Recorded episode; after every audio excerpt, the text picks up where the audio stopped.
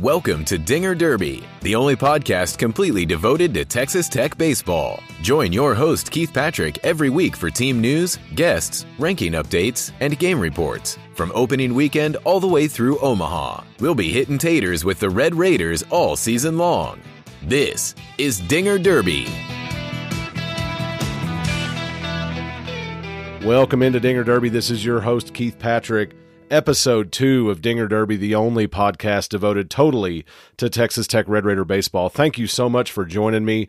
Thanks for tuning in for episode two of this new podcast that we've started here just to talk about Texas Tech baseball. I want to give a shout out to all of you out there across the country that have already jumped in on the Dinger Derby bandwagon and have gotten involved with what Texas Tech Red Raider baseball is doing. I couldn't be more excited to see the downloads that I've seen. More than double the downloads we had for the intro episode.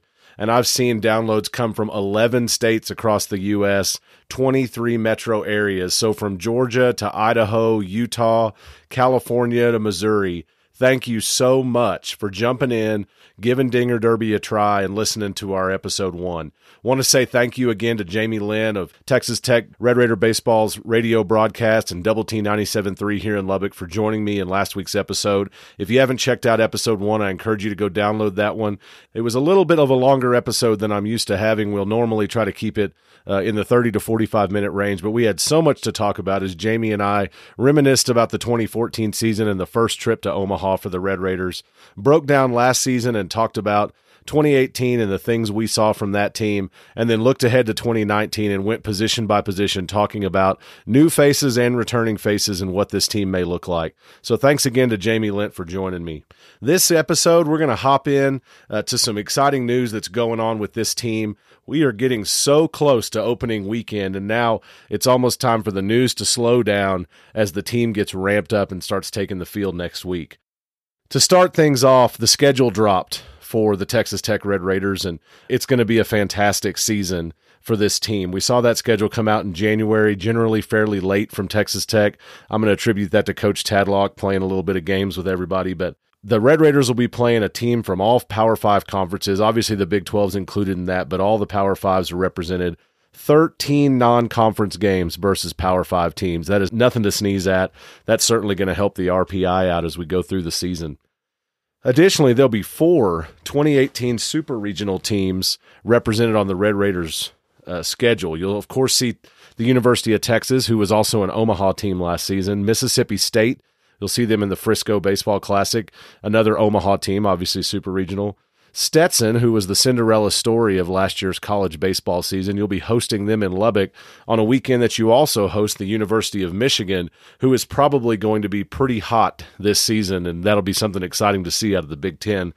And then, of course, ACC team Duke, you'll be playing them in a one game midweek in North Carolina this time a lot of fun to play Duke based on some of the shenanigans from that super regional. There was definitely no love lost between Red Raider faithful and uh, head coach Chris Pollard of that team. So it'll be interesting to see how that game goes. Uh, you'll also have two College World Series teams represented on this schedule, as I mentioned, Texas and Mississippi State. So top to bottom, strong schedule for the Red Raiders. Going to be an exciting season of baseball. Certainly going to have ups and downs. Every baseball season does, but certainly expecting a lot of things from this 2019 Red Raider team. Well, the preseason accolades have absolutely rolled in for the Red Raiders. Just exciting to see all the recognition they're getting on a national level. And I think that is something that's been earned. These Red Raiders came into 2014, total Cinderella story, total surprise. Just a bunch of guys playing their hearts out, playing with house money in a Coral Gables regional, and then coming back home for a super regional and earning their way to Omaha.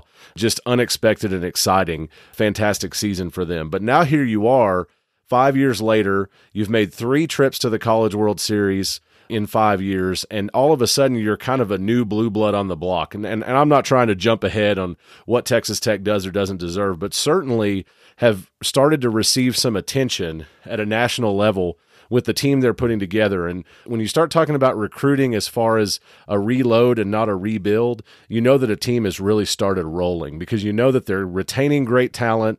They've got solid talent on the team and they're bringing in high level talent as well. Which was evident from a number six ranked recruiting class by Perfect Game. So, certainly a good class to bring in two top 100 prospects now on this team for the Red Raiders. one a pitcher in Mason Montgomery and another an outfielder in Max Marusak from Amarillo. So going to be an exciting time for for the Red Raiders and certainly the national services are seeing that. You know, for those that may not know, in, in college baseball, there's like 30 ranking services that are out there that can be just a lot of noise when it comes to ranking baseball. There's chess rankings, there's composites all over the place, there's strength of schedule, there's pseudo RPIs, there's all kinds of different things. All of them are interesting to see, and you'll see on stakingtheplains.com throughout the spring I'll be posting weekly, keeping up with those rankings. I'll probably post on Wednesdays once all of those have updated for the week. And then you'll see what they look like and can see them change week to week as we go along. But in the world of college baseball, there's really kind of a big six. There's six ranking services that everybody's going to recognize and pay attention to uh, when it comes to college baseball. And, and these are six actual rankings, and then I'll say the NCAA RPI is going to be a really big one that plays into that mix as well.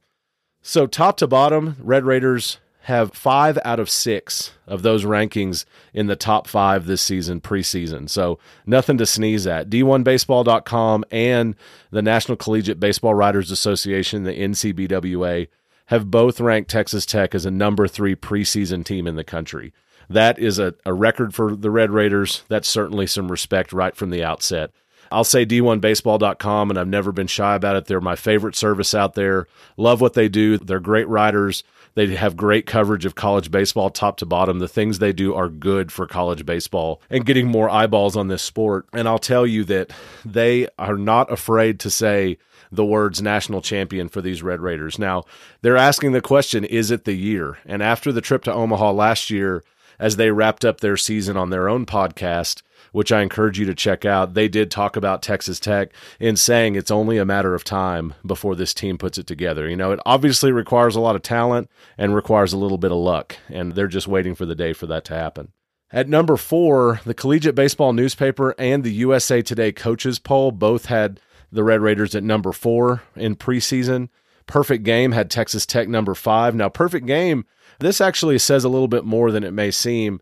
This is a service that historically preseason has not had much respect for the Red Raiders and has been slow to move them out of the teens and up into that top 10 really early in the season at all. So seeing a preseason top five means something from perfect game. And then Baseball America, who is very active when it comes to a prospect standpoint and covers Major League Baseball as well, has Texas Tech number eight.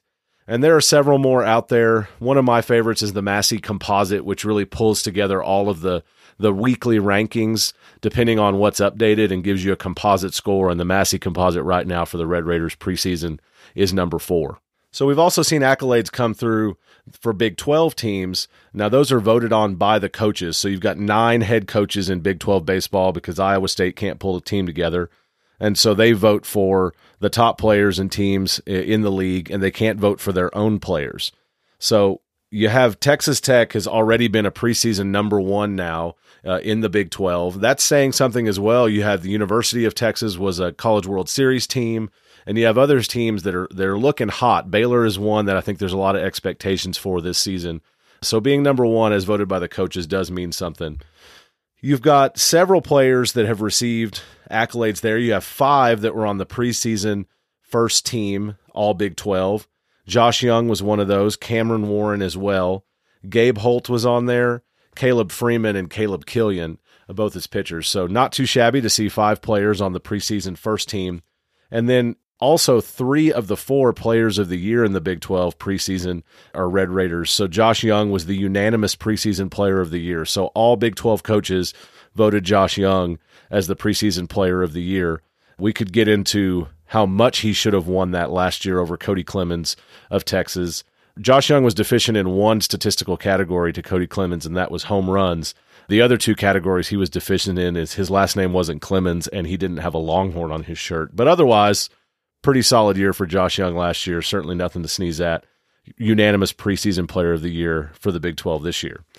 Bryce Bonnin, the transfer pitcher from Arkansas, who was obviously a College World Series team playing in the championship series, he was voted as the preseason newcomer of the year. And Max Marusak, who I mentioned earlier from Amarillo, Texas, new outfielder for the Red Raiders. I expect him to be a starter in left or center field should be an immediate impact player for the team, was voted as the preseason freshman of the year. And in true Tim Tadlock fashion, as accolades have rolled in, Tim Tadlock has acknowledged them one time uh, on Twitter, and all he did was tweet out, Be where your feet are. Now, I know we all love Tim Tadlock, and I certainly love everything he brings to the game, and the mental aspect is an important part of that.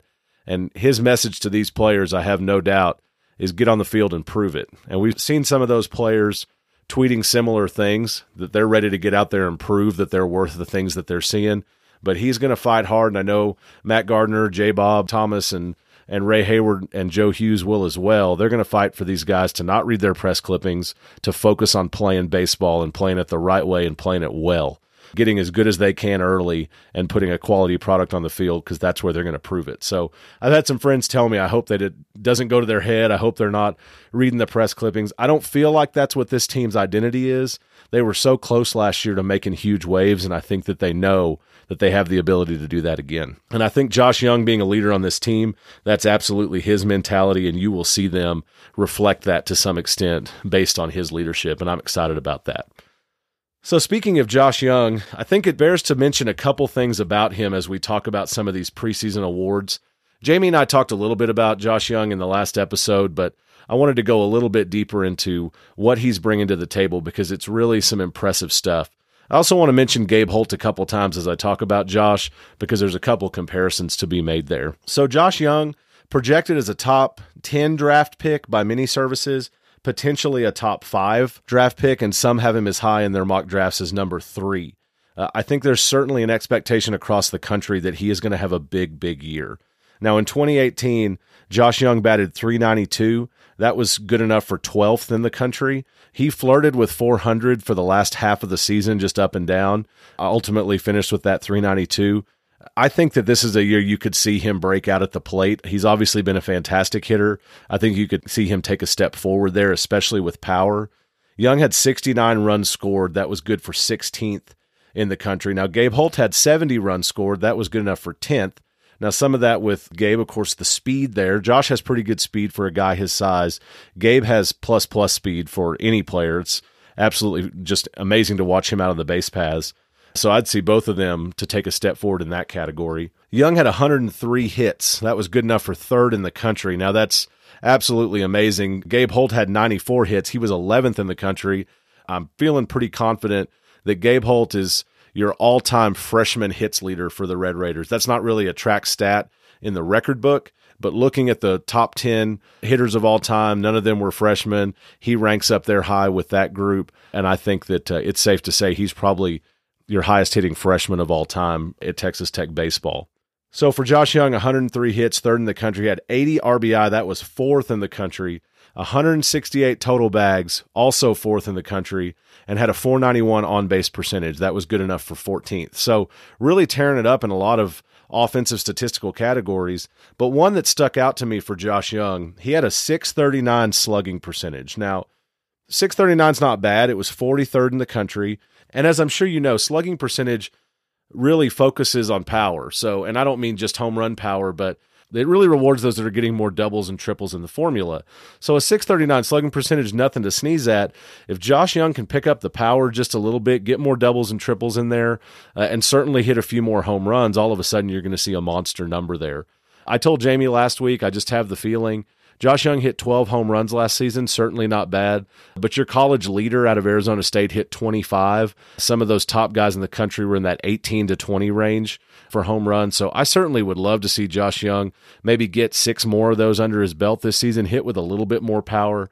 You had one serious deep threat every time he stepped to the plate in Zach Reks in the 2018 season. Got to see now who that's going to be this season, but I think you may see more deep threat power from more guys than you did before. Where all of them had the potential for going yard last season, I think you may see more uh, with a little bit more regularity this season, maybe a little bit more of a harder hitting team.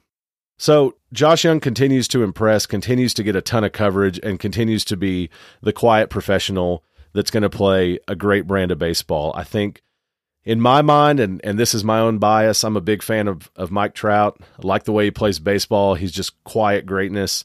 I really feel like Josh Young is that way too, very much in his own head, following his own processes, has great approach at the plate, really focuses on the mental side of the game for himself as far as moving past mistakes, flushing strikeouts, things of that nature. So excited to watch him play this season. And obviously, it's going to be the last season we see him in a Red Raider uniform. He will be a very high draft pick come June. Now, there's been some national accolades individually that have come across as well. Caleb Kilian was named to the Collegiate Baseball newspaper's second team preseason All America list. Gabe Holt has now received three preseason All American awards Collegiate Baseball newspaper's second team, D1 Baseball's third team, and the NCBWA's third team. Positive things for Gabe Holt. He was Texas Tech's first unanimous freshman All American last season. Really a fantastic player that has done a lot of really good things, but only one season so far as a Red Raider. So it'll be exciting to have a second season for Holt, see him take some steps forward. I think you'll see his game in the outfield improve uh, as he's more used to routes. He's seen a lot more balls out there. He played in the summer as well, and I think you're just going to see good things from him. As Jamie and I talked about last week, also probably the last season you'll see Gabe Holt in a Red Raider uniform as he will be a draft eligible sophomore when June comes around. And then Josh Young has received five preseason All America first team honors. That's from D1Baseball.com, Perfect Game, Baseball America, Collegiate Baseball Newspaper, and the NCBWA. One note about Baseball America their teams are determined from 15 Major League Baseball scouts.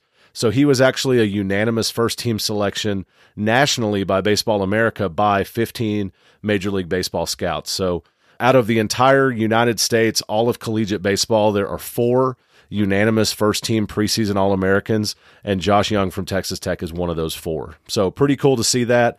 Exciting to see the nation feeling like he's going to have a fantastic year and do some really, really special things on the diamond for the Red Raiders. So that's about it as far as the preseason accolades go. I hope I haven't missed anything. There's been a lot going on, a lot of things popping up day to day. Tried to keep track of those, but if there's anything I missed, feel free to tweet at me, dinger underscore derby or at Keith B. Patrick, uh, or shoot me an email at dinger underscore derby at outlook.com. As far as some other Red Raider team news goes, season tickets are sold out once again. That's the fifth year in a row that Texas Tech Baseball has sold out those tickets along with that kind of capacity, you start to ask the the obvious questions. When are there going to be some facility upgrades? What are we going to see from that?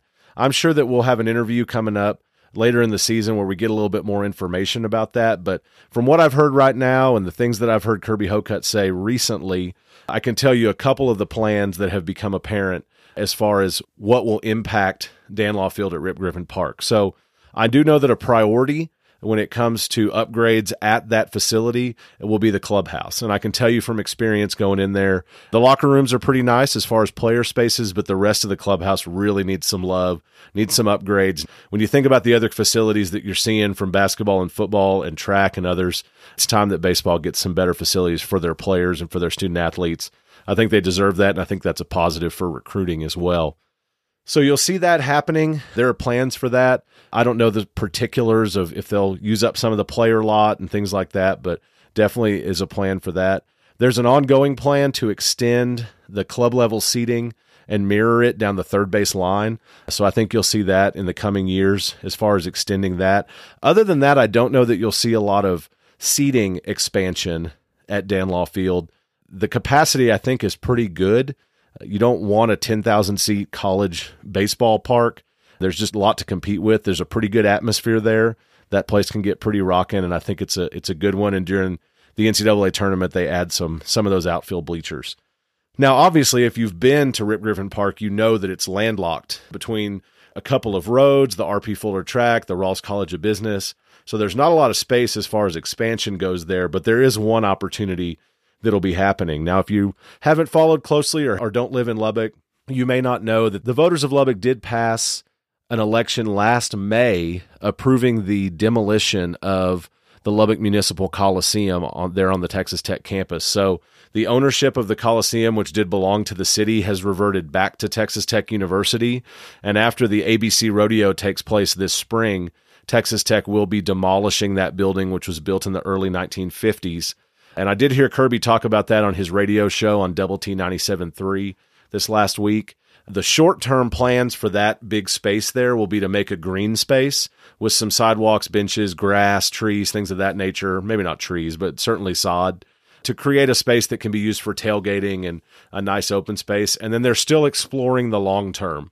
More than likely, I think most people expect that it will become a dorm. There is dorm space needed at Texas Tech, and there's currently not a dedicated athletes dorm in good proximity to athletic facilities. So that would certainly meet that need. Athletic dorms can't be 100% athletes, they have to be 49% or less per NCAA rules. So I think that's probably a good fit and something that we hear a lot of. Along with that plan, there has been an ongoing plan that has been spoken about publicly of moving the Drive of Champions, which runs in front of Rip Griffin Park and in front of the Rawls College of Business. There's been a conversation about moving that road back, moving it north away from Rip Griffin Park to provide more footprint to that facility and give them some space to grow and change the concourse to grow that clubhouse building and to alter the entrances there, which I think could be fantastic. If there's one major upgrade, in my opinion, that Rip Griffin Park needs, it's uh, better concession areas, just a better fan experience outside of the park as far as the entrances, everything under the stands there. I think that that getting a little more space to work with could be a real positive for them. Because as you know, on the third base side of the field, the road is right up next to the fence. It's only a sidewalk's width away from the fence into the facility. So, with that, that's really all I know facility wise right now. I don't think there'll be anything that'll be interrupting the 2019 season. We may see some things announced a little bit later on. Obviously, the athletic department is deep in to a couple of things right now, building the Womble basketball practice facility and also building a new Cash Family athletic dining facility, uh, as well as some other small projects. So, lots to think about for them. Always things moving, always millions of dollars flying around there, but I'm sure baseball will not be forgotten, certainly with the success they've had. So, in a surprise one day last week, the roster was released online for Texas Tech baseball as well. There were some surprises there, and I think that it's interesting to see and to speculate a little bit about it. Now, I will go through some of the players we don't see, and I'm only going to talk about the ones that we're aware of where they are. Uh, I don't want to speculate on those who may be doing something here at Texas Tech. I don't want to insinuate that they've left, so I won't be talking about them. But to clarify a little bit, as far as college baseball goes, they're allowed 35 official roster spots, and those must be reported to the NCAA prior to play beginning. So 35 official spots. There are 37 players currently listed on the Texas Tech roster the last time I looked at that at texastech.com. So you have 37 up there. I would assume two will need to be removed. I'm not really sure how all those rules work. There may be little particulars that I'm not aware of. That's certainly possible. Generally, rosters do include redshirt players uh, because any player that's receiving scholarship money does count towards that roster max of 35. Now, there are a couple of exceptions in that. There are now academic redshirts. And a player that's not receiving scholarship or a player that's come on campus and redshirted to get academics in order, they do not count towards that. But in baseball, it's a little bit different animal. You know, we hear lots about basketball and, and football recruiting. Baseball's a little bit different. A D1 baseball school has 11.7 scholarships to work with, and those can be used for up to 27 players. But the caveat is any player receiving a scholarship has to receive at least a 25% scholarship. Now, there's many things that work into that. There's room and board, there's books and fees, there's all kinds of little pieces that can be included, but 25% is the minimum. I don't know that a lot of people know that, but when you watch a college baseball game, a Division 1 game, when you're watching the College World Series or the National Championship Series, almost 100% of the time not a single one of those players is on a full college scholarship. Now they're getting some great things. They're getting to play baseball. They're on national TV. They do get some per diem for meals when they travel, things like that, but they are not receiving a full ride to college. So, interesting part of the conversation when you talk about amateurism when it comes to baseball because their scholarship situation is much different than some of the other large sports. So there are some potential changes happening with the roster. There's some folks we don't see there that we thought we might. I don't know what they're doing. When you look at their Twitter, sometimes it's hard to tell. You know, it's hard to get this news.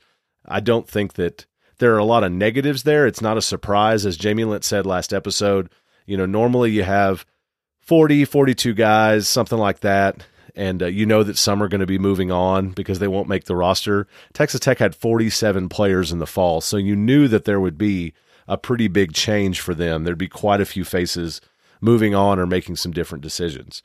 So, from the recruiting side, there are several that we thought we would see on campus for the Red Raiders that we're not seeing. Cole Moore was a catcher that came in uh, to the Red Raiders as a recruit this season. He is now listed on the McLennan Community College roster. Moore's a catcher. He was highly touted, really more for his bat. He's pretty tall for a catcher and was going to face some an uphill climb against some of the more athletic catchers that Texas Tech has on the roster. Gabriel Castillo coming in, big bat, definitely was some expectation that he would do fairly well. In the fall, he was listed on the Wharton Junior College roster. I'm not seeing him listed on there now. Not exactly sure where he is, but not seeing him in, here on, at Texas Tech or on this roster. Jaden Fowler is another, came out of Lubbock Christian High School here in Lubbock, Texas not on the Red Raiders roster. When you Google him, you do see him on LCU's roster, but that page doesn't appear to be there anymore. So, not exactly sure where he's ended up as well, but not seeing him on Texas Tech rosters. Dryden Virden came out of Wall, Texas, had kind of come back and forth with Texas Tech. Believe was looking for as much scholarship as he could get. That was important to him. And now I'm seeing him on the Weatherford College roster. And then there are a couple other recruits that we're not sure about, not seeing them there, not sure where they might might be ending up. Some of these guys could be academically redshirted or they could be at other junior colleges getting ready. We may see them back at Texas Tech a little bit later. Any of those things are possible. As far as the returning players, names that you might recognize for Texas Tech baseball, there were three players that have left the team that we were aware of. Two actually left last season before the Red Raiders got into the postseason. One of those was Casey Simonich. He's now with Northwest Florida State College. He, as I said, left last season. And then Richard Gilbert, a pitcher that came out of the bullpen for you a few times as a freshman, is now at Blinn. And then, as we mentioned with Jamie, a guy that Tim Tadlock really thought was going to pick up and be a, a, solid pitcher for the Red Raiders, never quite able to put it all together. John Henry Gonzalez left over the summer, and he's now with UT Rio Grande Valley. Wish him the best. Hope he can put things together. Definitely hope that he doesn't put them together in the two game midweek series the Red Raiders have with UTRGV. The final thing that dropped recently about Texas Tech baseball was the TV schedule. Always exciting to see that. The tier three media rights for the Big 12, I believe, are strong, and you get to see some solid baseball on TV. You know, there was a time not very long ago catching one Texas Tech baseball game on TV felt like a treat. And now all of a sudden you have tons of games on television available all the way around, whether it's national, regional, uh, or some some streamable options. But pretty exciting. Before I get into that schedule, and I'm not going to read the whole thing to you, but I do want to mention if you haven't looked at Texas Tech TV, especially you folks from 11 states and 23 metro areas that are tuning into Dinger Derby, go check out Texas Tech TV. It's provided through Sidearm Sports. It's a really quality production. It's I think 9.95 a month and really gives you some great access, lots of videos, press conferences, things of that nature, as well as streamable sports, and you can go back and watch those games later. Now, this is not a camera mounted on top of a press box looking through a screen that never moves. I'm talking about a multi camera shoot. You have Robert Giovanetti and Mike Gustafson doing the call, or Jeff Haxton and Jamie Lent piped into that broadcast from the radio side doing that call. Really quality productions. If you don't live in Lubbock or you're not able to get out to the ballpark all the time, basically any non conference game played here at Texas Tech that's not on another television service will be on Texas Tech TV. So, some really good opportunities. And Texas Tech announced a few weeks ago that Texas Tech TV is now available on Roku and Apple TV apps. So, really a great way to watch the Red Raiders. It's a good quality program and it has friendly commentators, which I know everybody ha- loves to hate on the broadcasters in live sports, and we don't ever enjoy them because they pretend to be impartial, but they really love Duke. I'm looking at you, Dickie V. But when it comes down to it, we want to hear our hometown guys cheering for the Red Raiders and trying to pretend they're impartial, and it's a lot of fun that way. So definitely check out Texas Tech TV if you need to do that. As we run through the season, just really briefly, the Oregon series, you'll have a Sunday game televised. Kentucky series, the Friday game. Now, the Frisco tournament will be televised on flowlive.tv. And that Frisco tournament, I believe you know, has Sam Houston State, who knocked Texas Tech out of their own regional in 2017. You have Mississippi State College World Series team uh, from 2018, and you have Nebraska, obviously a Power Five team out of the Big Ten. It's going to be a really fun tournament. Now that Flow Live TV is a is allied with the Frisco College Baseball Classic. I believe it's going to be eleven or twelve dollars for you to get a one month subscription. You'll be able to watch that, cancel it after if that's what you want to do. But there is availability there if you can't make it out to Dr Pepper Ballpark in Frisco. You'll have two games of the Wichita State series televised on the Friday and the Sunday game. You'll have the Saturday Michigan game televised, and then you'll have the entire Baylor series will be televised. So that'll be a nice one here in Lubbock. It's a Thursday through Saturday series. You'll have Thursday on Fox Sports Southwest, Friday on FS1, so a national televised game, and then Fox Sports Southwest again for the Saturday game. You'll have a couple of midweek games televised the University of New Mexico on a Tuesday, and the Tuesday game of the UT RGV series, which is a two game midweek here in Lubbock that'll be televised as well. Two games of the Oklahoma State series will be televised the Saturday game on ESPNU, so national, and the Sunday game as well. And then you will have two games of the OU series televised on Fox College Sports on Friday and ESPNU on Sunday. And then your final Big 12 series that's on television will be the TCU series. All three games of that Friday through Sunday series will be televised on Fox Sports Southwest. So, really a great lineup when it comes to TV. For those of you that aren't in Lubbock or around the area getting to catch the Red Raiders often, there's a great way to watch them on television, and you've got Texas Tech TV available to you as well. And if you're not aware, as of last season, Double T 97.3 here in Lubbock can now stream Texas Tech athletic events. Before they could only be on live radio, they couldn't be on the internet platform.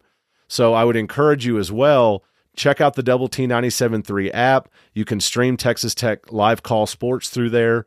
And if you're like me, if you are watching a game on television, you don't like those ESPN broadcasters, I'll use Bluetooth and stream the radio broadcast through my sound bar. You can pause the radio app and sync things up with the video feed, and all of a sudden you have your own experience listening to Red Raider broadcasters talk about your Red Raider baseball team. So, encourage you to check that out. Well, we're going to wrap things up today with our new mailbag segment. We told you in the intro to the show that Dinger Derby will be hitting taters with the Red Raiders all season long. Well, here in the mailbag, we'll be taking your questions from Twitter, and I'll be bringing you answers. This is Throwing Ched with Raider Red. This guy's a first ball fastball hitter. He's looking for heat. Oh, yeah? So what? He ain't seen my heat. Are you crying? There's no crying. There's no crying in baseball. Dad's father gave it to him. Babe Ruth signed that ball. Babe! Ruth! You may not look like a winning team, but you are one. So, play like one tonight. Michael, the co host of the 23 Personnel podcast, had a question. I want to thank those guys again Spencer and Michael, 23 Personnel, the other podcast from stakingtheplains.com. Those guys do a great job. Enjoy listening to them. It's like talking sports with your buddies. I appreciate them continuing to spread the word about Dinger Derby. They had me on early on before I had started this thing and let me talk about the podcast as well. Really enjoy them and, and appreciate them for supporting Dinger Derby. Now, Michael asked if TTU asked you to create a Dinger dog, what would be on it? Now, if if you haven't listened to 23 Personnel Podcast, it's important for you to know that first and foremost, it is, after all, a food podcast. So they talk about food all the time, smoking meats and things of that nature, as they should. And I'll tell you, as far as hot dogs go, I'm a Chicago dog fan. If I go to the ballpark in Arlington, I want to grab a Chicago dog. There's a specific vendor there that I like to get it from. But for me, if I was going to make something kind of fancy, a little bit different, I like a classic dog but I want an all beef dog. I want diced onions. I want some sort of sweet and spicy relish, and I want some sriracha on mine. I want something a little bit different, and I want it to be hearty. I don't want some little bitty steamed down dog. I want a, I want a good hearty one. I want to eat one and be satisfied with that. So that's where I'm going if I'm making a dinger dog. And while I'm on the topic, Kirby Hocutt, I know you're listening out there. I appreciate all you've done for concessions at Texas Tech with $2 hot dogs and $2 nachos and bringing alcohol in and all that stuff. Please tell them to stop wrapping the hot dogs at Dan Law Field. Surely the amount of time it takes to throw a well cooked wiener into a bun and handing it over would be better than me getting a steamed down, nasty, gob of bread wrapped around a hot dog. So, just my feedback. Take it or leave it. Thanks for listening. So, final question. Thought it was a fun one from Rob Bro on Twitter. What is your Tadlock era fantasy lineup? Lots of answers on that one. People arguing with Rob Bro about his fantasy lineup. It's kind of funny. It's his fantasy. He can he can think what he wants. He can make the rules.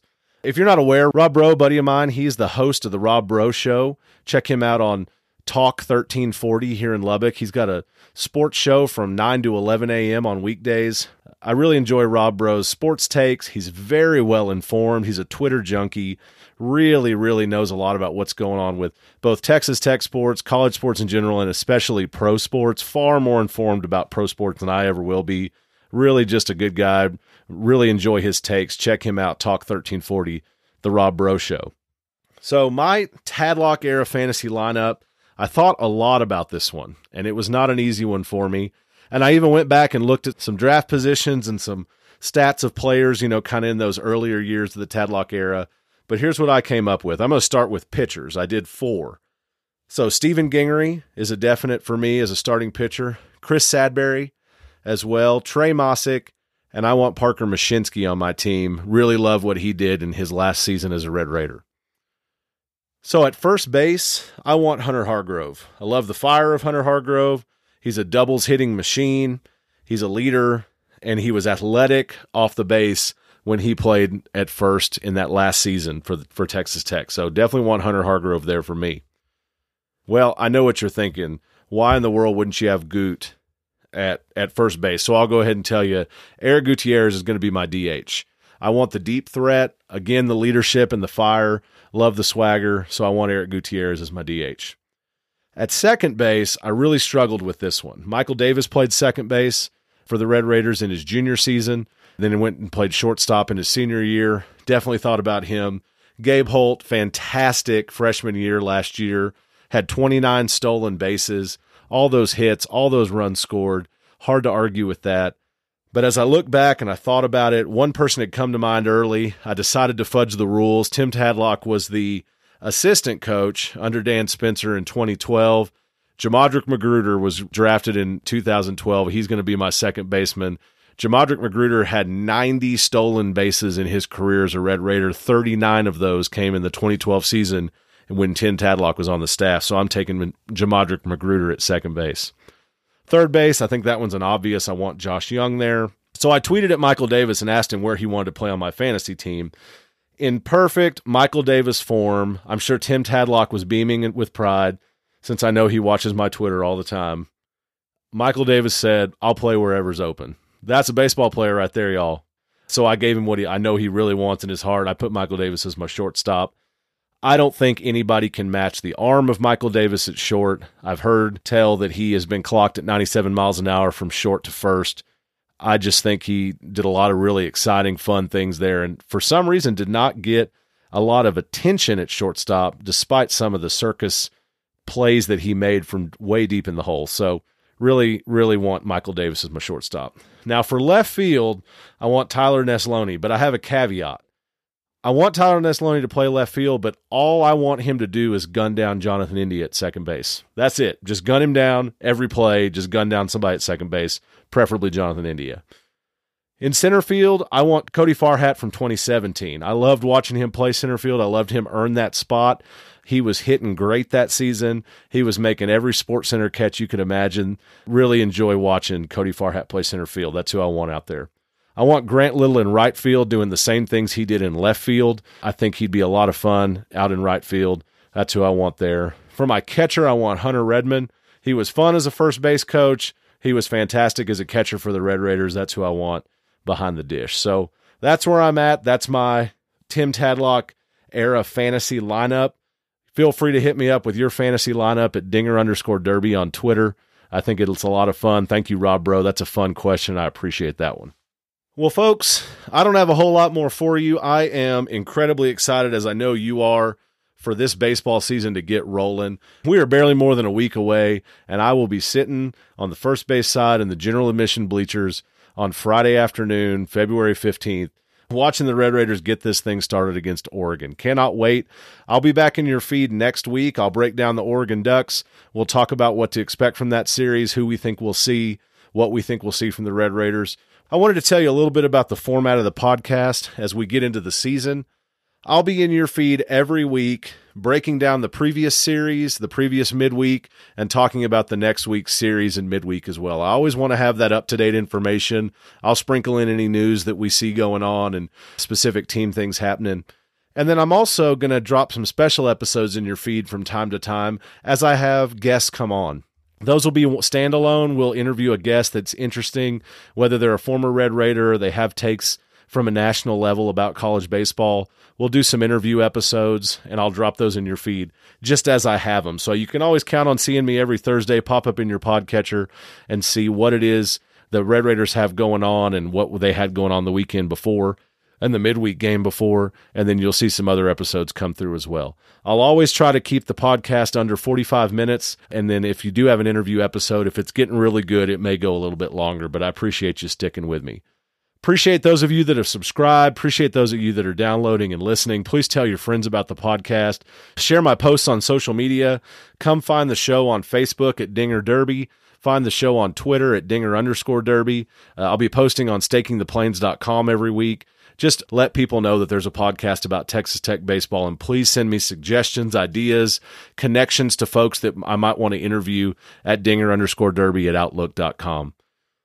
I cannot wait for some Red Raider baseball 2019. I know you feel the same way. Thanks so much for tuning in. With that, we're signing off. Wreck 'em. Thanks for tuning in to Dinger Derby and sharing our love for Texas Tech Red Raider baseball. You can connect with Keith on Twitter at Dinger underscore Derby and find more Texas Tech sports content at stakingtheplains.com. Help us out by rating us and leaving a review on iTunes. And remember to tell your friends about the show. Keith will be back next week with another episode of Dinger Derby. And until then, wreck 'em, Tech. Keep your hand on your gun. Don't you trust anyone. There's just one kind of man that you can trust. That's a dead.